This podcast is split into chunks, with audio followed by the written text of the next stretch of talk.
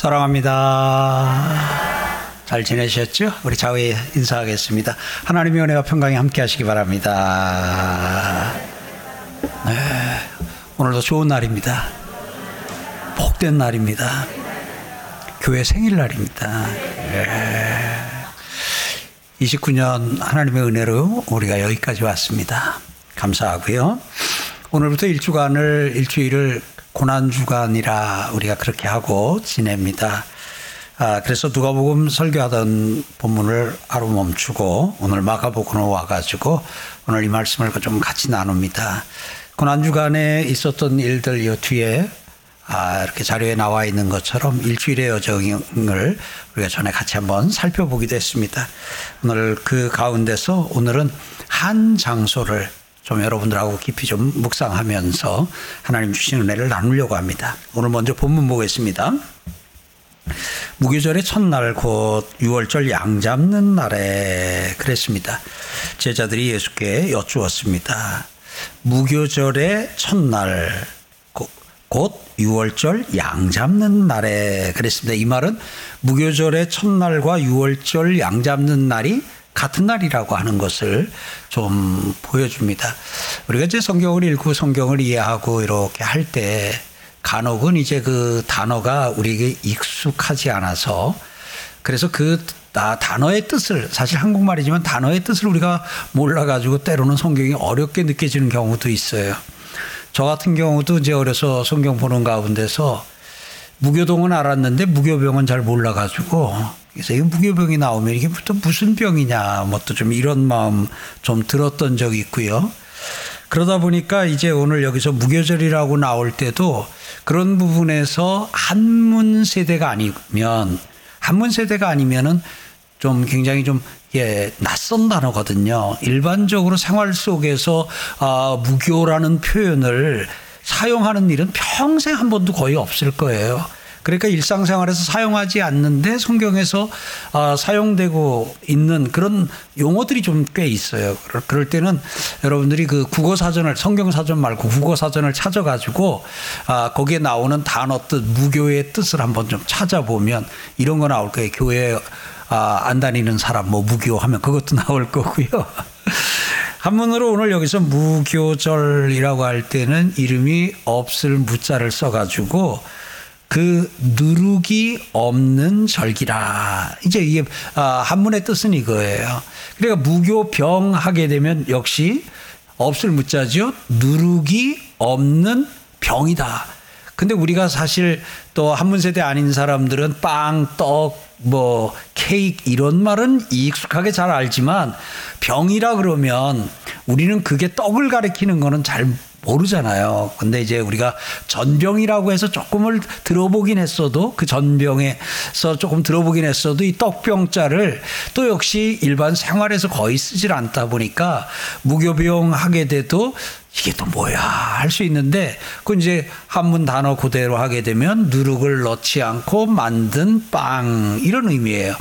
이제 빵을 만들 때 일반적으로는 누룩을 넣어서 부풀려 가지고 이스트 넣어 가지고 부풀려서 그렇게 이제 쫄깃쫄깃하고 맛있는 빵을 만들어서 먹습니다. 그런데 요때는 이 절기 때는 누룩을 넣지 않고 빵을 만들어서 일주일간 먹습니다. 그래서 이 무교병을 먹는 절기다 해가지고 그 무교병을 먹는 것이 이제 요 아, 아, 의미 속에 들다 보니까 아예 절기 이름이 무교절이 된 겁니다. 자, 그러면 이제 무교절은 그렇게 해서 이해가 좀 되는데, 그럼 또 6월절 하게 되면 이 6월절은 뭘까 할 때에, 아, 눈치가 조금 빠른 사람, 아, 요건 6월의 어느 날을 지키는 절기인가 보다. 예. 6월은, 6월절은 6월에 지키는 거, 4월절은 4월에 지키는 거, 예. 이제 뭐 이제 또 이렇게 또 좀 생각을 할 수 있는데 이것도 이제 한글로 써놓으면은 5월 다음에 있는 6월 같지만 이것도 한문으로 써놓으면 전혀 또 다른 뜻이에요. 여기에 있는 유자가 넘을 유자에 넘을 월자를 씁니다. 넘는 단어가 두 번 들어갔어요. 그러니까 넘고 넘고 넘은 그래서 영어에서는 이게 패스오버로 되어져 있는데 이게, 넘어갔다는 의미거든요. 그러니까 그 뒤에 절기가 붙었으니까 넘어간 것을 기억하는 기념하는 절기가 되는 거예요. 그럼 도대체 이게 뭘 넘어간 건가? 그러면 그걸 이제 국어 사전에는 안 나오고요. 이번에 이제 아, 성경 사전이나 이런 걸 통해서 또 성경을 통해 살펴보면 이스라엘 백성들이 애굽에 내려가서 종살이를 한 430년 그렇게 타향살이를 했잖아요. 그런 가운데 하나님이 모세를 통해서 이제 내가 내게 줄 땅으로 가라. 그래가지고 아, 아, 출애굽을 합니다. 근데 출애굽을 하겠다 그랬더니 그냥 그 애굽에서 기다렸다는 듯이 아, 어서 가시라고 그랬을까요? 값싼 노동력입니다. 세계의 어느 나라지만 타민족이 들어와서 거기 어디 아, 이렇게 나라를 일구고 사는데 우리 독립하겠다 그럴 때 아우 그럼 독립하십시오 이러는 나라가 지금도 없잖아요. 당시에도 마찬가지지요. 그러다 보니까 안 보내려고 하고 그런데 안 보내려고 하다 보니까 거기에 재앙이 내리지요. 열 가지 재앙이 내립니다. 그 열 가지 재앙 가운데 마지막 재앙이 뭐냐면 장자의 죽음이에요. 그래서 아, 사람 중에서도 장자, 짐승 중에서도 그 처음 아, 태어난 그 짐승이 하룻밤에 다 죽습니다. 근데 그때 어떤 일이 있었냐면 하나님께서 그 땅에 같은 땅에 살고 있었지만 아, 이 하나님이 택한 사람들에게는 어린 양을 잡아서 그 피를 그 피를 문설주에 문에다가 칠하라 그랬습니다. 그래서 그 밤에 장자가 장자 죽음의 재앙이 그 이집트 땅을 그 애굽 땅을 다 덮을 때 피칠이 되어져 있던 집은 그 아, 재앙이 넘어갔습니다. 그래가지고 이스라엘 또 하나님이 택한 백성들 가운데 장자들은 다 살았습니다. 그래서 그것을 기념하는 이렇게 아, 그 재앙이 넘어간 그날을 기억, 기억하는 게 6월절입니다. 그래서 오늘 여기서 나올 때 여러분들이 무교절, 유월절이라고 할 때 요걸 기억하고요. 그 6월절은 그래서 하루를 6월절은 하루고 무교절은 그날부터 시작해서 일주일을 무교절로 여러분들이 그렇게 이해를 하시면 됩니다. 그래서 이때는 누룩을 넣지 않은 맛이 없겠지요. 누룩을 넣지 않은 그 빵을 먹으면서 그때 하나님께서 아, 우리 선조들을 애굽에서 내보내실 때 하나님이 어떻게 하셨는가 하는 것을 기억하는 그런 절기거든요. 근데 오늘 여러분들이 이제 그런 이야기를 많이 들었을 겁니다. 예수님에 대해서 소개를 하는 가운데 어린 양 예수 이런 표현을 들었을 거예요. 또 그런 가운데서 여러분들이 들은 게 조금 더 풀로 들었으면 6월절 어린 양이신 예수님. 예, 6월절 어린 양 이퀄 예수님 해가지고 계속 그렇게 붙어서 설명하는 걸 들었어요. 그럴 때 아마 여러분 가운데 아 예수님이 6월절 어린 양인가 보다. 이제 여기까지는 되는데 그 의미는 이렇게 좀 혹시 아 이게 이해가 돼서 속에 들어와 있지 않게 되면 그 6월절 어린 양 대신 예수님의 그 피가 이렇게 설명을 해도 그게 그렇게 이렇게 어 그 어떤 느낌이나 그 내용이 확 들어오지 않을 수 있어요.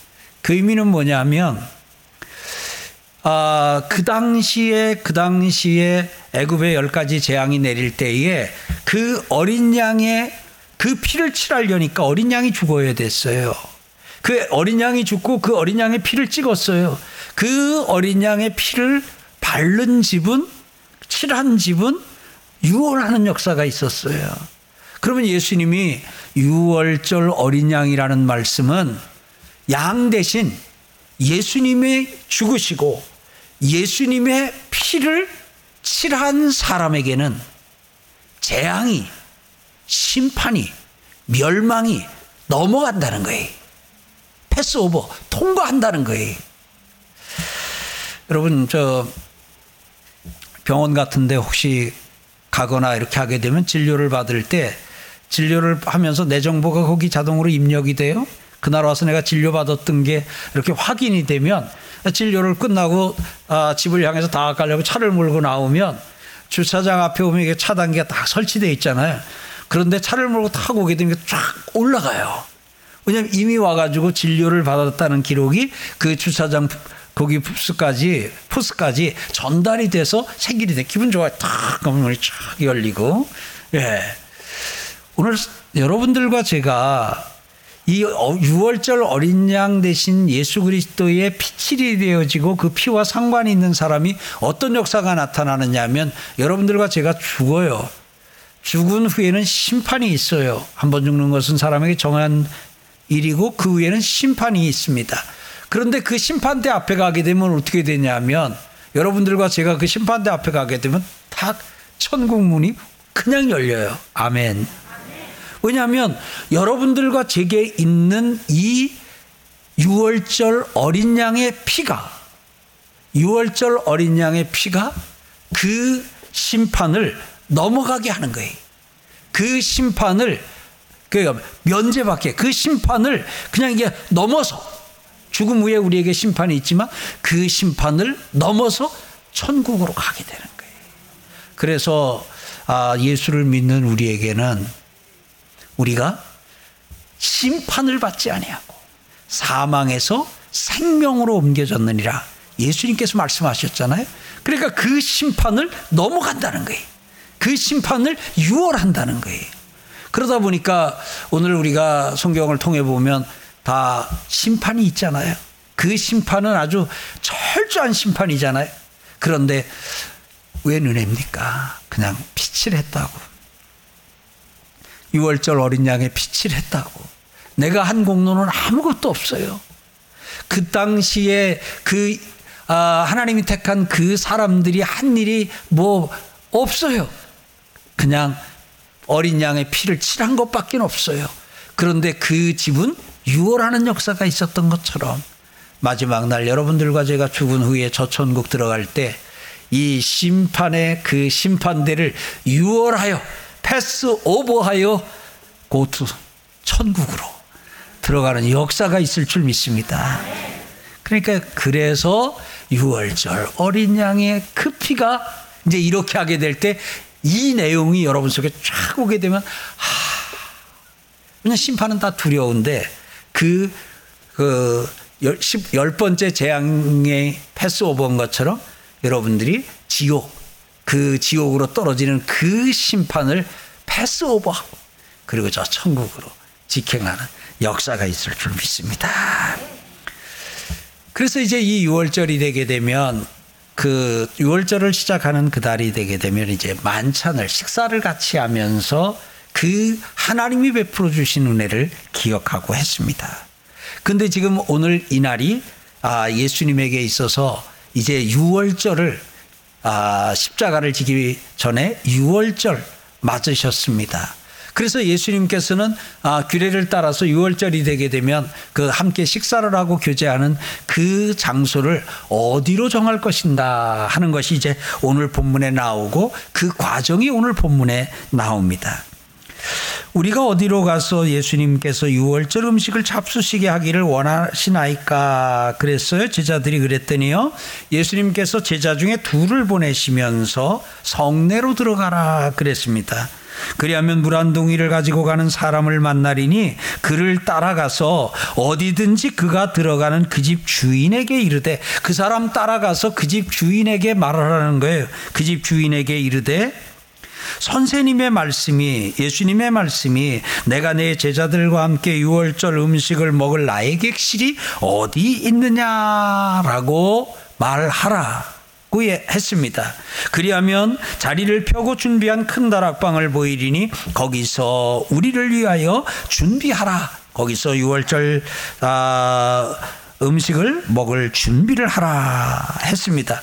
16절에 보니까 제자들이 나가 성내로 들어가서 예수께서 하시던 말씀대로 만나 6월절 음식을 준비하니라 했습니다.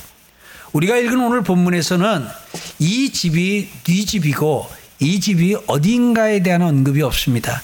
그런데 이제 성경을 통해서 사도행전 말씀이나 여러 가지를 종합해서 보게 되면 그 집이 오늘 이제 우리가 이 뒤에 있는 자료에서 아, 보는 것처럼 그 집이 여기에 있는 요 마가 요한의 다락방입니다. 마가 요한의 다락방이 오늘 이 본문에 나오는 예수님이 아, 제자들과 함께 유월절 만찬을 유월절 식사를 함께 하신 곳이 여기 마가 요한의 다락방입니다. 예수님은 여기서 이제 만찬을 유월절 만찬을 마치시고 이렇게 나오셔서 여기 게스, 아, 기드론 골짜기를 따라서 여기 겟세만의 동산에 이르러서 아, 여기 겟세만의 동산에서 아, 기도하시다가 여기서 붙잡히셔서 그래서 끌려서 이제 대제사장의 관저로 가서 여기서 어, 신문 받으시고 아 빌라도에게 보내졌다가 헤롯 안디바스에게 보내졌다 다시 빌라도에게 가서 사형 사인을 받고 그리고는 골고다에 올라 이제 십자가에 달려 죽으시고 또 무덤에, 무덤에 장사 지내시고 여기서 부활하셨습니다. 지금 이것은 예수님 당시의 예루살렘입니다. 예수님 당시의 예루살렘 성인데 지금 아, 지금 현, 아, 이것은 예수님 당시의 예루살렘 성인데 지금 현재의 예루살렘 성과는 성이 좀 차이가 있습니다. 예수님 당시에 이렇게 이 골고다가 성 밖에 있었는데 지금은 이 골고다가 그 성 안에 들어 있습니다. 지금 현재의 성은 한 1500년대에 아, 만들어진 것인데 그때 만들 때 고증이나 이런 걸 잘 못 해가지고 성벽을 잘못 쌓습니다. 그래서 그 현재의 성벽은 여기가 이렇게 돼 있습니다. 이렇게 해서 이렇게 가가지고 이 골고다를 이 안으로 넣어서 이만큼 와가지고 이만큼 이렇게 해서 이쪽으로 이렇게 들어와게 쌓여져 있습니다. 그러다가 보니까 성경지리 연수를 가보면 지금 이 마가 요한의 다락방은 지금 현재는 성 밖에 있습니다. 예수님 때는 성 안에 있습니다. 혹이라도 나중에 성경지리 연수를 가셔서 간 가운데 어 우리 목사님이 설교할 때 그 마가 요한의 다락방이 성 안에 있다 그랬는데 근데 보니까 성 안에 있는 게 아니라 성 밖에 있네. 어느 게 맞는 거야? 또 그런 고민 혹이라도 하실까봐 미리 좀 일러드리는 거예요.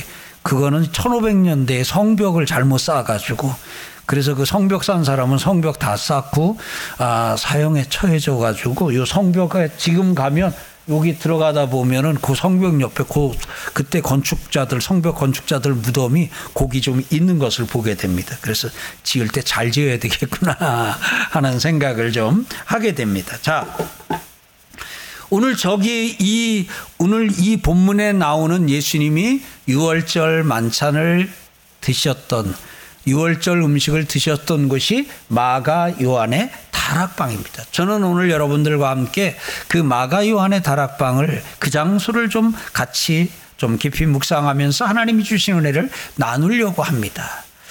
오늘 유월절 아, 식사는 아, 당시에 모든 남자들이 다 합니다. 그 모든 사람들이 합니다. 그리고 이렇게 가족별로도 하고 모여서도 이런 식사를 합니다. 만약에 이 집을 렌트하는 집이었다면 이 집을 렌트를 놓는다고 했다면 아마 그때는 성수기 중에 성수기입니다. 비싼 값을 받고 아, 내어주고 빌려줄 수도 있습니다. 그런데 오늘 이 본문을 쭉 읽어보면 이 사람이 이 사람이 이 집주인이 아 돈을 받고 빌려준 것은 아니라는 것을 우리가 좀 느낄 수 있습니다. 근데 이 집주인의 집주인이 누구냐? 마가 요한의 어머니로 성경을 통해서 보면 나타납니다. 마가 요한의 어머니의 집 길잖아요. 그러다 보니까 중간에 어머니가 뚝 떨어져서 그 뒤로는 그냥 마가 요한의 다락방으로 이렇게 함축이 됐는데 원래 집주인은 성경에 있는 걸 보게 되면 마가 요한의 어머니로 되어져 있습니다. 흰놈의 아들의 골짜기가 계속 하다 보니까 아들이 빠지면서 흰놈의 골짜기로 불려지는 것과 같은 아, 그런 현상이지요. 자, 이 마가 요한의 다락방의 주인 되는 이 마가 요한의 어머니는 이 예수님께서 이렇게 제자들을 보내서 말씀을 하셨을 때에 예수님께서 이 마음을 주셨을 때 예수님께서 그렇게 말씀하셨을 때는 하나님은 저쪽에도 미리 연락을 해 놓으셨을 겁니다. 그런데 그 여인이 예수님의 제자들이 찾아와서 그 말을 할 때에 기꺼이 예, 여기 있습니다 하고 그 집을 내어 주었습니다. 그리고 그 집에서 예수님이 오셔서 유월절 식사를 하시 도록 하셨습니다. 그래서 예수님은 그 제자들과 함께 유월절 식사를 그 마가 요한의 다락방에서 했습니다. 그날 밤 거기서 있었던 일 몇 가지를 살펴봅니다. 예수님의 33년 인생의 마지막 식사가 그 자리에서 했습니다. 오늘 이 마가 요한의 어머니는 예수님의 마지막 식사 장소로 그 집을 내어드렸습니다. 그 내어드린 집이 예수님의 이 땅에서의 마지막 식사 그 자리가 되었습니다.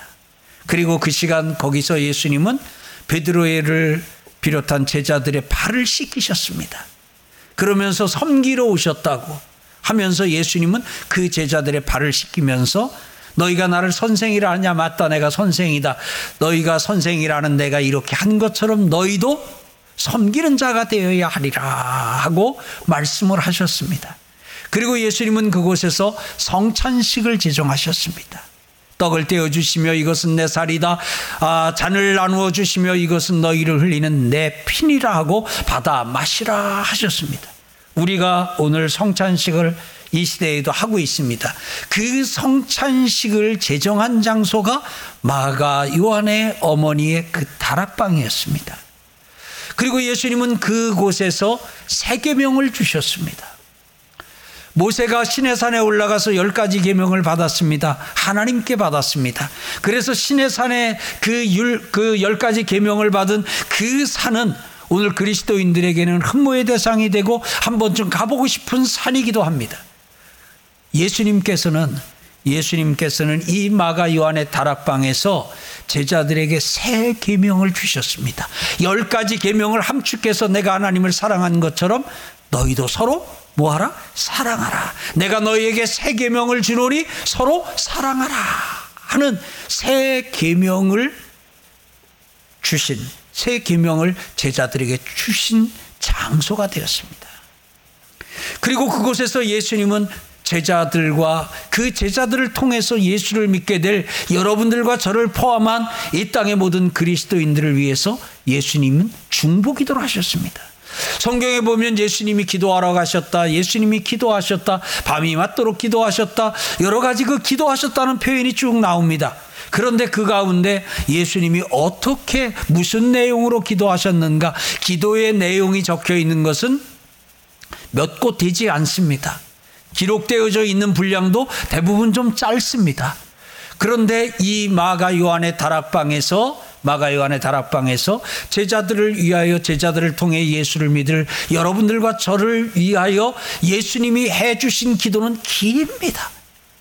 그러면서 그 기도를 읽으면 예수님이 나를 얼마나 사랑하시는지 그리고 예수님이 나를 지켜주시고 나를 붙잡아 주실 것에 대한 그 약속도 그 가운데 들어있는 것을 봅니다. 여러분, 때로 내가 누군가에게 좀 기도를 받고 싶다 하는 마음이 들 때가 있을 것입니다. 그럴 가운데서 내가 오늘 예수님에게 내가 좀 기도를 받고 싶다 하게 되면 요한복음을 찾아가지고요. 요한복음을 찾아서 예수님의 중보 기도를 소리를 내서 여러분 읽으시기 바랍니다. 그것이 지금 예수님이 지금 여러분들에게 라이브로 물론 거기 있는 건 녹화입니다만은 라이브로 실시간으로 여러분에게 지금 해주고 계시는 기도로 여러분에게 전해질 줄 믿습니다. 그래서 우리가 인생을 사는 가운데서 힘들고 고단하고 어려울 때 되게 되면 그 예수님이 해주신 기도를 하나님께서 이 땅에 있는 사, 람들을 예수님께서 이 땅에 있는 사람들을 사랑하실 때 끝까지 사랑하신 그 예수님의 그 기도를 우리가 읽으며 아 지금도 예수님이 나를 위해 이렇게 기도해 하고 계시겠구나 하는 것으로 우리가 큰 위로 격려 힘을 받습니다. 이렇게 제자들을 위해서 그렇게 기도를 해 주시고 그렇게 한 것입니다. 어디서요? 마가 요한의 다락방에서. 그러다 보니까 여러분 보세요. 이 아, 마가 요한의 어머니 입장을 한번 생각해 보세요. 마가 요한의 어머니 입장에서는 그 예수님이 6월절 만찬 식사하실 자리를 찾을 때에 장소를 내드릴, 내드릴 때 자기 집에서 자기 집에서 이 놀랍고 이 위대한 역사가 그 집에 이 말이라고는 아마 생각을 못했을 겁니다. 여러분, 여러분 집에서 여러분 집에서 성찬식이 제정되었다면 여러분 그게 얼마나 큰 영광입니까? 아니 성찬식 하나만 제정됐어도 성찬식 제정한 장소로서 그 장소는 이미 특별한 의미를 갖게 되는데 그것만이 아니잖아요. 새 계명을 수요하신 장소가 되는 거예요. 신약의 신의 산이 되는 거예요. 뭐 했을 뿐인데요. 내 제자들과 함께 유월절 음식을 먹을 나의 객실이 어디 있느냐 할 때에 예 여기 있습니다 하고 드렸을 뿐인데 그렇게 된 거예요. 거기서 끝이 아닙니다. 예수님이 끌려가시고 재판받으시고 십자가에서 죽으셨습니다. 그리고 예수님이 부활하셨습니다. 여러분 예수님이 십자가에 죽으셨을 때 제자들 안 보이지 않아요? 여러분 그 내용 잘 읽어보세요. 제자들 안 보여요. 근데 나중에 성경을 또 보다 보면 제자들이 한 곳에 모여 있어요. 문 두려워가지고 무서워서 문 닫고 모여 있어요. 그 제자들이 모여 있던 숨어 있던 그 피난 와 있던 그 집이 마가 요한의 다락방이에요. 마가 요한의 다락방이에요. 그런데 예수님이 주일날 부활하시잖아요. 예수님이 부활하시고 제자들을 찾아가십니다. 제자들에게 찾아오십니다. 어디로 오셨을까요? 당연히 제자들이 머물고 있는 마가 요한의 다락방으로죠. 마가 요한의 다락방으로 예수님이 부활하신 예수님이 찾아오십니다. 그래서 제자들이 감격스럽게 부활하신 예수님을 만나잖아요. 감격스럽게. 근데 그때 자리에 없었던 제자 토마가 어디 갔다 늦게 와가지고 어디 갔다 왔더니 자리를 비웠다 왔더니 다 예수님 다녀가셨다고 부활하신 예수님 만났다고 동료들이 그냥 막 얼굴이 환해가지고 흥분해가지고 막 그럽니다. 그랬더니 못 믿겠다. 나는 못 믿겠다. 그러잖아요. 예수님 8일 후에 다시 오십니다. 8일 후에 다시 오셔서 도마에게 내 손에 손을 넣어보고 내 옆구리에 손을 넣어보라. 그때 도마가 내가 믿겠나이다. 예수님은 주는 나의 하나님이십니다. 라는 고백을 해요.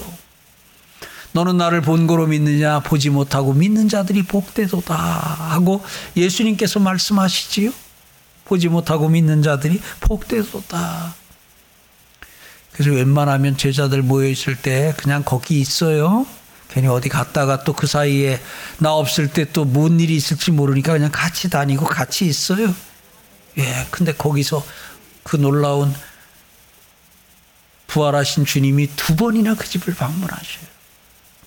자, 그렇게 하고 예수님은 40일 동안 이 세상에 계시다가 여기 감남선에서 예루살렘 성 맞은편에 있는 이 감남선에서 승천을 하시지요. 예수님이 승천하시면서 제자들에게 부탁을 하고 일러줍니다. 승천을 하시면서 내가 가면 너희에게 뭘 보내주겠다고요? 성령을 보내주겠다고 말씀하셔요. 내가 가면 너희에게 성령을 보내주겠다. 이렇게 말씀을 하시고요. 성령을 보내주시겠다고 말씀을 하시고 그리고는 성령이 임합니다. 그런데 제자들에게 이성을 떠나지 말라. 그리고 이성에서 성령을 기다리라 그랬습니다. 그래서 제자들과 120여 명의 그리스도인들이 예수를 믿는 사람들이 또 어느 장소로 갑니다. 어디로 갑니까? 또 마가 요한의 다락방으로 갑니다. 그 마가 요한의 다락방에 가서 사도를 보존합니다. 사람을 세워요. 예. 가론유다를 대신해서 사도를 세우는 일을 하고 그리고 거기서 그들은 예수님이 해주신 말씀을 기억하며 그들은 거기서 기도합니다. 한 마음과 한 뜻으로 기도합니다. 그랬더니 어떻게 돼요? 거기 약속하신 대로 성령이 임합니다. 그 오순절에 오순절은 예수님이 부활하신 날로부터 50일 되는 날 성령이 임합니다. 마가 요한의 다락방에 성령이 임합니다. 성령이 임합니다. 그날 거기서 성령을 받은 제자들이 성령을 받고는 얼굴이 환해지면서 문을 열고 나가서 예수는 그리스도라고 전합니다. 그리고 예루살렘에 교회가 세워집니다. 어디가 교회당이었을까요? 마가 요한의 다락방이 첫 예배당, 첫 교회당이 되는 거예요. 예수님께서 가이사라 빌립보에서 교회 설립 선언을 하시고 이 땅에 세워진 첫 번째 교회가 이 마가 요한의 다락방이 그 첫 교회가 됩니다. 여러분, 놀랍지 않습니까? 여기 지금 이 켜켜이 쌓이는 것을 주목해 보십시오. 마가 요한의 어머니는 단지 내 제자들과 함께 유월절 먹을 음식을 먹을 나의 객실이 어디 있느냐라고 물었는데 그래서 그 물음에 예하고 여기 있습니다 하고 드렸을 뿐인데 그 집에 지금 여기서 성찬식이 제정되고 세계명을 수여받고 제자들의 발을 씻기고 그곳에서 중보 기도가 이루어지고 부활하신 주님이 찾아오시고 또 의심할 때 또 찾아오시고 그리고 거기서 아, 사도가 보선되고 사도가 세워지고 그 다음에 거기서 기도하는 역사가 120명이 한 마음으로 기도하는 역사가 이루어지고 기도하는 기도처가 되고 그리고 그곳에 성령이 임재하시고 그리고 마침내 그곳이 교회가 되는 이 놀라운 역사가 일어나는 거예요. 마가 요한의 어머니 한 것이라곤 집을 내어드린 것밖에 없어요. 사랑하는 성도 여러분, 오늘 이 마가 요한의 집이 마가 요한의 다락방이 어디냐? 바로 여러분입니다. 여러분 한 사람 한 사람이 마가 요한의 다락방입니다. 오늘 여러분들이 여기서 예배를 드리고 있지요. 오늘 여러분들이 집에서 예배를 드리고 있지요. 여러분, 그냥 어느 날 그렇게 된 거 아니에요. 우리 안에도 보면 켜켜이 쌓아져 있는 하나님의 은혜가 있고 오늘 우리 안에서 쌓여진 오늘 주님과 함께 식사하는 주님이 발을 씻겨 주시는 주님이 우리 안에서 세계명을 주시고 주님이 우리 안에서 중보에 기도해 주시고 주님이 약속하신 성령이 우리 안에 임하고 그리고 마침내 그게 오늘 지금처럼 한 사람 한 사람이 교회가 된 거예요.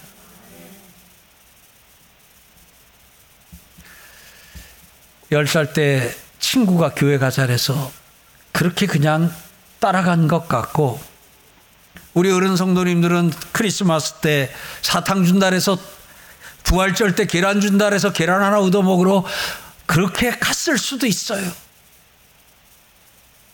오늘 우리가 인생의 고난을 만나서 너무나 힘들고 어려워서 정신이 이 상태로는 정신이 온전할 수 없어서 내가 그야말로 살아야 되겠다는 일념 하나로 찾아간 것이 교회인 경우도 있어요.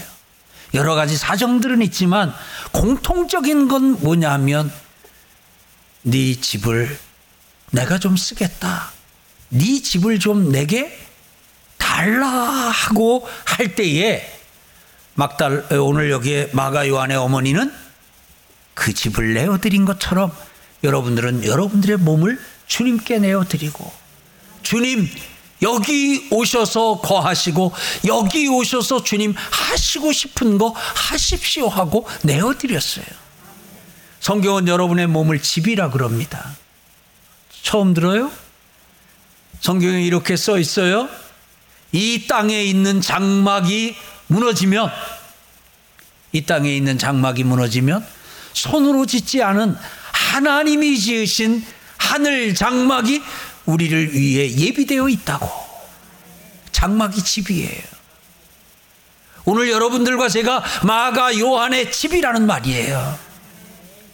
그래서 오늘 여러분 안에 지금 켜켜이 쌓아져 있는 주님과의 만남, 부활하신 주님을 만났던 부활하신 주님이 찾아왔던 그날의 그 역사, 성령이 임하였던 그날의 그 감격, 주님이 발을 씻어 주시며 주님이 내게 세계명을 주시며 주님이 나를 위해서 기도해 주심으로 그 힘으로 일어났던 그러한 역사와 경험들이 우리 안에 켜켜이 쌓아져 있어요. 그 쌓아진 것이 마침내 오늘은 교회가 되어 우리 한 사람 한 사람이 주님의, 주님의 교회가 되어 영광스럽게 오늘 이 자리에서 오늘 예배를 드리고 있어요. 같이 합시다. 내가 마가 요한의 다락방이다. 내가 마가 요한의 다락방이다. 아멘이에요. 오늘 우리는 기대해야 됩니다. 지금 마가 요한의 다락방엔 주님과의 있었던 일들이 켜켜이 켜켜이 쌓아져 가고 있습니다. 어떤 사람은 지금 방 겨우 지금 집달랄해서 내어드린 상태일 수도 있습니다. 예수님이 오셔서 식사 한 끼 한 상태일 수도 있습니다. 어떤 사람에게는 거기서 예수님이 기도해 주시는 것을 내 안에서 내 몸 안에서 예수님이 나를 위해 기도해 주시는 것을 들은 사람 느낀 사람도 있을 것입니다. 어떤 사람은 주님이 내 발을 씻어 주신 경험을 한 사람도 있을 것이고 어떤 사람은 그 안에서 성찬의 그 깊은 은혜를 주님이 내 안에서 베풀어 주시는 성찬식에 참여하여 감격에 눌린 사람, 감격의 눈물을 흘린 사람도 있고 어떤 분은 성령이 임하던 날의 그 그날의 그 감격. 온 세상이 달리 보이고 세상이 똑같은 세상이 아니라 여전한 그날이 아니라 새날로 모든 것이 새롭게 보여졌던 그 역사, 그 경험도 있고. 부활하신 주님이 찾아오셔서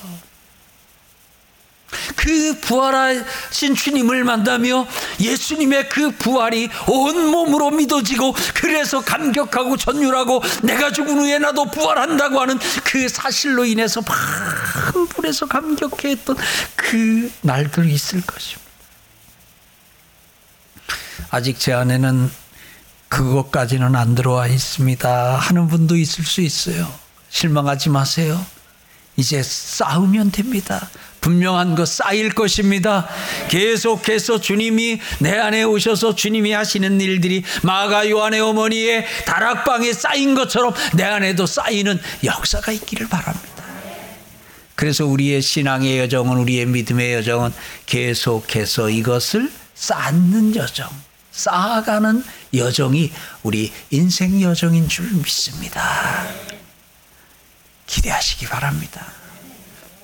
앞으로 하나님이 어떤 것을 쌓으실지. 혹시 고난입니까? 네. 하나님이 어떤 영광을 내 안에 또 쌓으실지. 기대하며 한 걸음 또 한 걸음 하루 또 하루 사는 여러분과 제가 되기를 주의 이름으로 축복합니다. 이번 고난주간 지나면서 내가 마가 요한의 다락방이다. 내 안에 쌓아주신 예수님과의 그 사연들, 내 안에 앞으로 쌓아주실 예수님과의 그 경험들, 감사하며 기대하며 한 주간 보내는 여러분과 제가 되기를 소망합니다.